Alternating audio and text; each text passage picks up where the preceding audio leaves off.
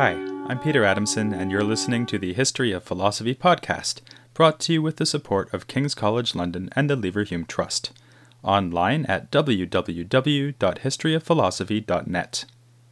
Today's episode Classified Information Aristotle's Biology. A short story by the Argentine writer Jorge Luis Borges imagines a Chinese encyclopedia entitled The Celestial Emporium of Benevolent Knowledge. This fictional work suggests a division of animals into 14 kinds, namely, those that belong to the emperor, embalmed ones, those that are trained, suckling pigs, mermaids, fabulous ones, stray dogs, those included in the present classification, those that tremble as if they were mad, innumerable ones, those drawn with a very fine camel hair brush, others, those that have just broken a flower vase, and those that from a long way off look like flies. I don't know if this joke is partially meant to be at Aristotle's expense, but if not, it could have been. Aristotle is the father of animal classification. When we talk about the animal kingdoms being divided by genus and species, we are not only engaging in an Aristotelian project, but using Aristotelian terminology to pursue that project. The word genus comes from the Greek genos, Aristotle's name for a broad type within which a division is made. Animals were not the only thing Aristotle classified. As I mentioned in a previous episode, he and his students collected and categorized political constitutions of city states. Even when he presents pre Socratic views, Aristotle shows his classifying instincts. You might remember how, in the Physics, he divides up his predecessors in terms of how many principles they postulate to explain nature. He learned the practice of division from his master, Plato. In two dialogues, The Sophist and Statesman, Plato has his characters try to reach definitions by dividing larger kinds into smaller kinds. It is emphasized that the divisions need to be made at the natural joints, rather than chopping at random like a bad butcher. This is the idea Borges is playing with. His imaginary celestial emporium reminds us just how many ways there are of dividing things up, and so invites us to ask whether classification is always arbitrary. But if you do think that there is a right way to divide, as Plato and Aristotle did, then a philosophical task awaits we can understand the world by classifying the things in that world. We will sort out the frogs from the toads and also the bullfrogs from the tree frogs. If we do the dividing right and do it completely, we will get a comprehensive and accurate inventory of things in the world. Furthermore, we will understand how those things relate to one another. We will see that bullfrogs are closely related to tree frogs, since both are frogs, that frogs in general are related to salamanders, since both are amphibians, and that frogs are loosely related to giraffes, since both are animals.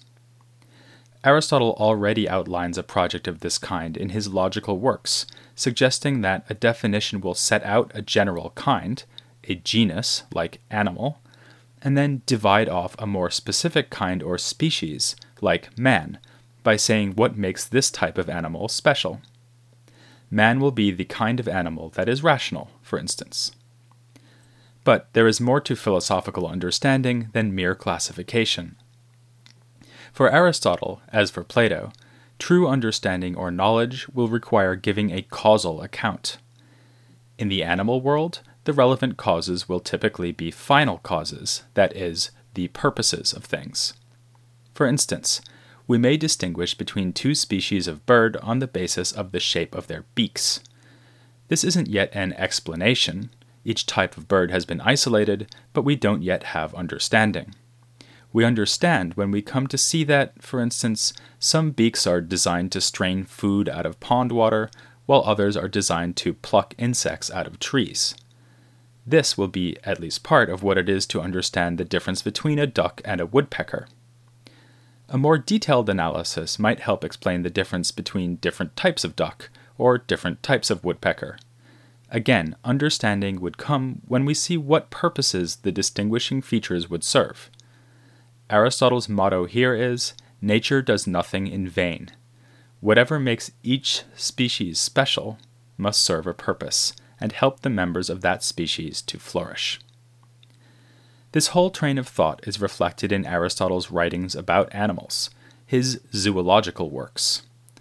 Along with a few smaller treatises, the main three texts are the History of Animals, the Parts of Animals, and the Generation of Animals. These are sizable treatises. Altogether, zoology takes up more than a quarter of Aristotle's extant writings. The history of animals, in particular, is a massive, sprawling survey of information. In the title, the word history reflects the Greek historia, which just means an account laying out the results of an inquiry. Though Aristotle has included a good deal of hearsay, some of which he would have done better to ignore, the inquiry was undertaken largely by himself. After Plato's death and his departure from the academy, but before he founded his own school, the Lyceum, Aristotle traveled in the eastern Mediterranean. He had a particularly productive time on the island of Lesbos, where he undertook extensive scientific investigations. He studied marine animals with particular intensity and made some genuinely impressive discoveries. For instance, he was the first to note that whales and dolphins are not kinds of fish. Aristotle didn't just look at animals, though, he actually dissected them he is able to talk in detail about the internal organs of animals, comparing different species, and talking about the variation in their reproductive systems, digestive organs, and so on. He urges us not to spurn the task of close observation and dissection, but to get our hands dirty. This, just as much as the study of the divine heavenly bodies, provides an insight into the astonishingly well designed world around us. Aristotle, in fact, says that astronomy and biology provide equal pleasure. The stars are nobler than terrestrial animals, but we have little access to them, something he compares to catching only a glimpse of one's beloved.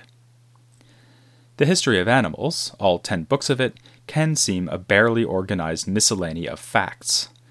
In a single chapter, it tells us that tortoises eat marjoram to avoid being poisoned after eating vipers, speaks of a man who could predict the weather by closely observing hedgehogs, and mentions that the marten likes honey and has genital organs that can be turned into a powder for medicine. One hopes the marten is given some honey first in compensation. But a more sensitive reading, one Aristotle suggests himself, would see the history of animals as a preparatory work for the parts of animals. On this reading, the history presents the observations that allow us to divide up the animal world into its types. Aristotle's fascination with certain details betrays this. By picking out the distinctive features of, say, the marten or tortoise, Aristotle prepares the way for scientific understanding. The parts of animals then supplies that understanding by explaining the purposes of these distinctive features which serve to distinguish one species from another. Since nature does nothing in vain, any feature natural to a species will contribute to the proper functioning of the animals in that species. The eating of the marjoram, the shape of the bird's beaks, and so on will all be hypothetically necessary, as Aristotle puts it. If the tortoise is to avoid being poisoned, it must eat marjoram. If the duck is to strain food from pond water, it needs a mouth that acts like a sieve, and so on. Aristotle's careful dissection of animals and their parts was motivated by this quest to understand these functions, like someone taking apart a car and trying to decide what each part is designed to do. Aristotle also records observations about plants, which seem to have been a specialty of his associate Theophrastus, who sojourned with him in Lesbos and wrote a work dedicated to plants. But Aristotle had a particular interest in animals. And no wonder animals are the most highly functional entities in Aristotle's functional and hierarchical world. At the bottom of his hierarchy are the familiar four elements air, earth, fire, and water.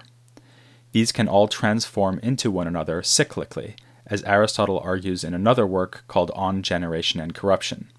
Here he's disagreeing with Plato, who believed that earth could not become any of the other elements. When the elements combine, they form basic constituents, which are the same through and through, things like blood and bodily humors. These then combine again to form the more complicated parts of animals. it is really here that biological purposiveness enters into the equation. An organ like a liver or hand can only be understood within the context of the animal's functioning. As Aristotle says, an eye removed from its socket is an eye in name only. Of course, for all his careful observation, Aristotle did not always arrive at the right answers.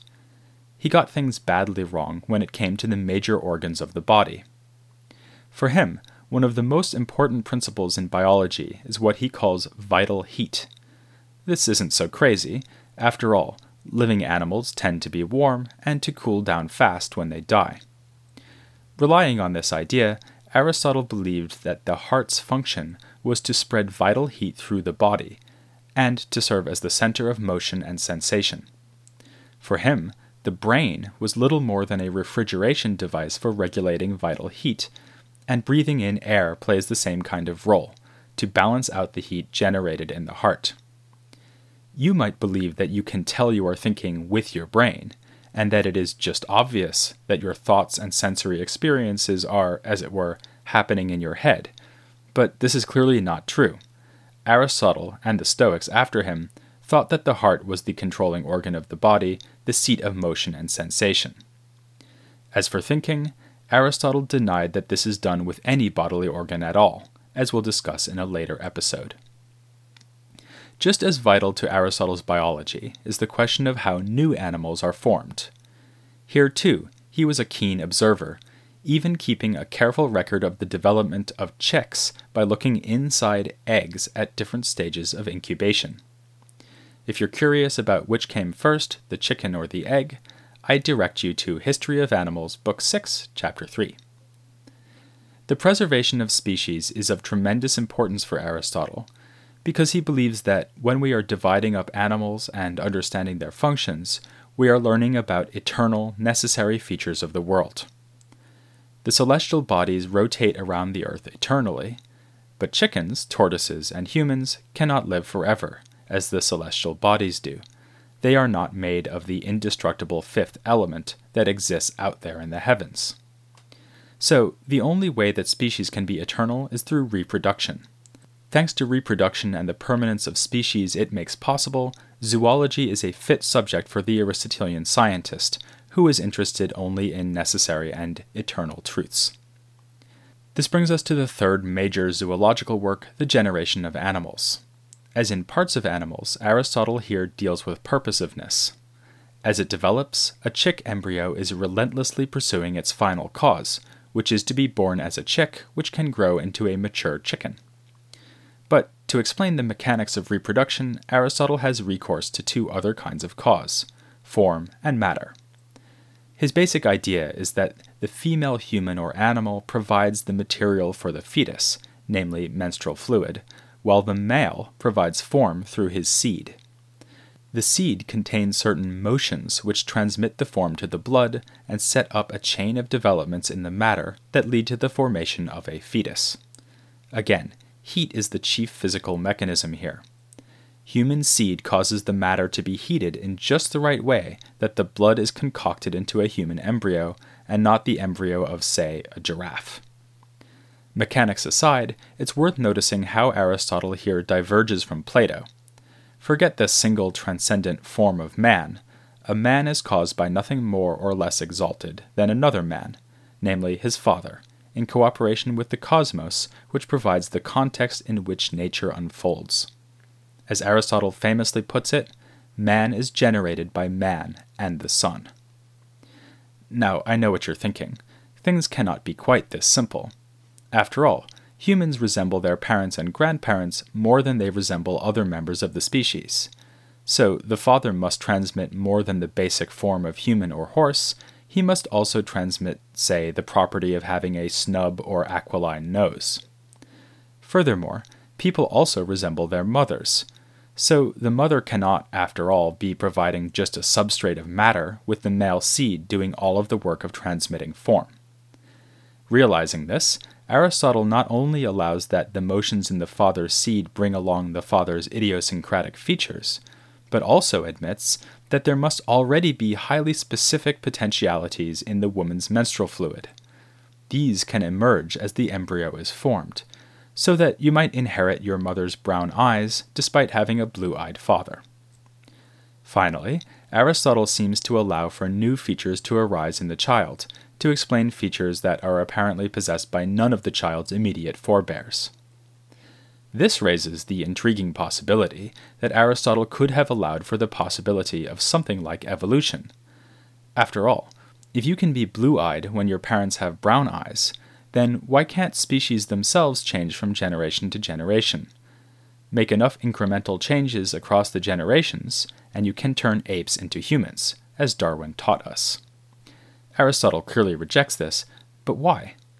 I suspect that Aristotle simply didn't consider it physically possible within the mechanics of reproduction for variations to arise that would lead to an actual change in species. To explain why, he might point to the cosmic cycle itself. If events here in our lower world are causally connected with the regular eternal motions of the heavens, then it is no surprise that the events are always more or less the same. This, in broad outline, is Aristotle's account of how species are propagated. But there's a rather large exception we still haven't considered. Aristotle believed that some animals are generated without parents, that is, spontaneously generated. Usually, this is explained by referring to the appearance of maggots and worms in rotting flesh. Failing to notice any insects laying eggs in the flesh, Aristotle and others leapt to the conclusion that such creatures can generate spontaneously. That is part of the story, but Aristotle was also drawing an inference from his dissection work. He looked at a variety of species without finding any reproductive organs, and inferred that these species must arise spontaneously. This is the sort of mistake that can lead modern readers to regard Aristotle with amused condescension. But in a way, I think we should congratulate him on his intellectual honesty. Within his system, spontaneous generation is clearly a problem. It is a major exception to his theory that form is passed on to offspring by parents. So, it's to his credit that he gave serious thought to an apparently unavoidable fact of observation, especially given the lowliness of many apparent products of spontaneous generation. Aristotle wasn't going to let a nice theory, or the fact that maggots are disgusting, distract him from his scientific integrity. Briefly, his account of spontaneous generation is that some external heat source, like the sun, does the work of setting off motions in suitably prepared matter, the work that would normally be done by generative seed. This happens when a bubble of warm liquid is somehow enclosed so that vital heat cannot escape, and an animal is more or less randomly formed. It's worth emphasizing that many types of animals are only generated in this fashion. This is surprising given Aristotle's insistence against Empedocles in the physics that natural things cannot be the result of chance and spontaneity, as we saw a few episodes back. In light of this, how can Aristotle say that there are eternal species that are propagated by chance? The solution, perhaps, is to say that the particular time and place of spontaneous generation is a matter of chance, this is a striking difference from normal generation, where animals and humans very intentionally set about the process of reproduction, perhaps after dinner and a movie. In the case of a spontaneously generated worm, it just so happens that the right kind of bubble is heated in the right way. But in another sense, this is anything but random. Whenever such a bubble is so heated, the result will be a worm, and it's entirely predictable that this will happen on a regular basis even if we cannot predict where or when. Finally, we should admit a similar tension that arises frequently for Aristotle. He wants to say that nature does nothing in vain, that the world around us is full of form and purpose, yet we frequently see nature fail. Human and animal babies are born with deformities. Even whole species sometimes seem defective, as for instance moles, which have underdeveloped eyes below their skin, a fact Aristotle observes and discusses with some interest. In general, Aristotle is not too concerned when nature falls short. Nature does nothing in vain, but it also acts only for the most part, and the fact that animals and plants are made of matter means that form can always be thwarted. We care more, of course, when humans are defective. On this point, Aristotle seems to depart from his usual optimism. He thinks the human race is in fact made up largely of defective types, including women and so called natural slaves, but also plenty of free male citizens who are vicious when they should be virtuous, boorish when they should be pursuing the pleasures of knowledge.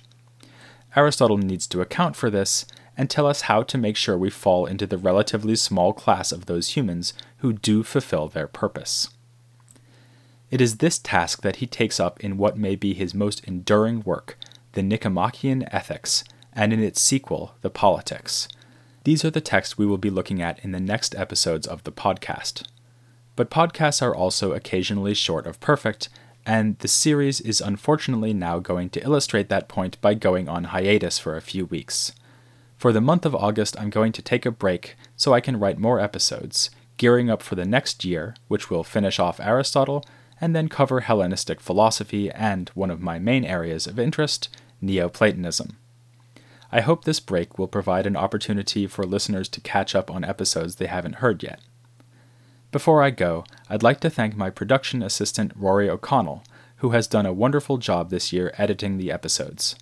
I'm also grateful for audio advice from Andreas Lammer and to Stefan Hagel for permission to use the music which begins and ends each podcast. Above all, of course, I'm grateful to you for listening, and I hope you'll make the right choice and listen again when I return on September 5th with Aristotle's Ethics, here on the History of Philosophy, with a break during August, but without any gaps.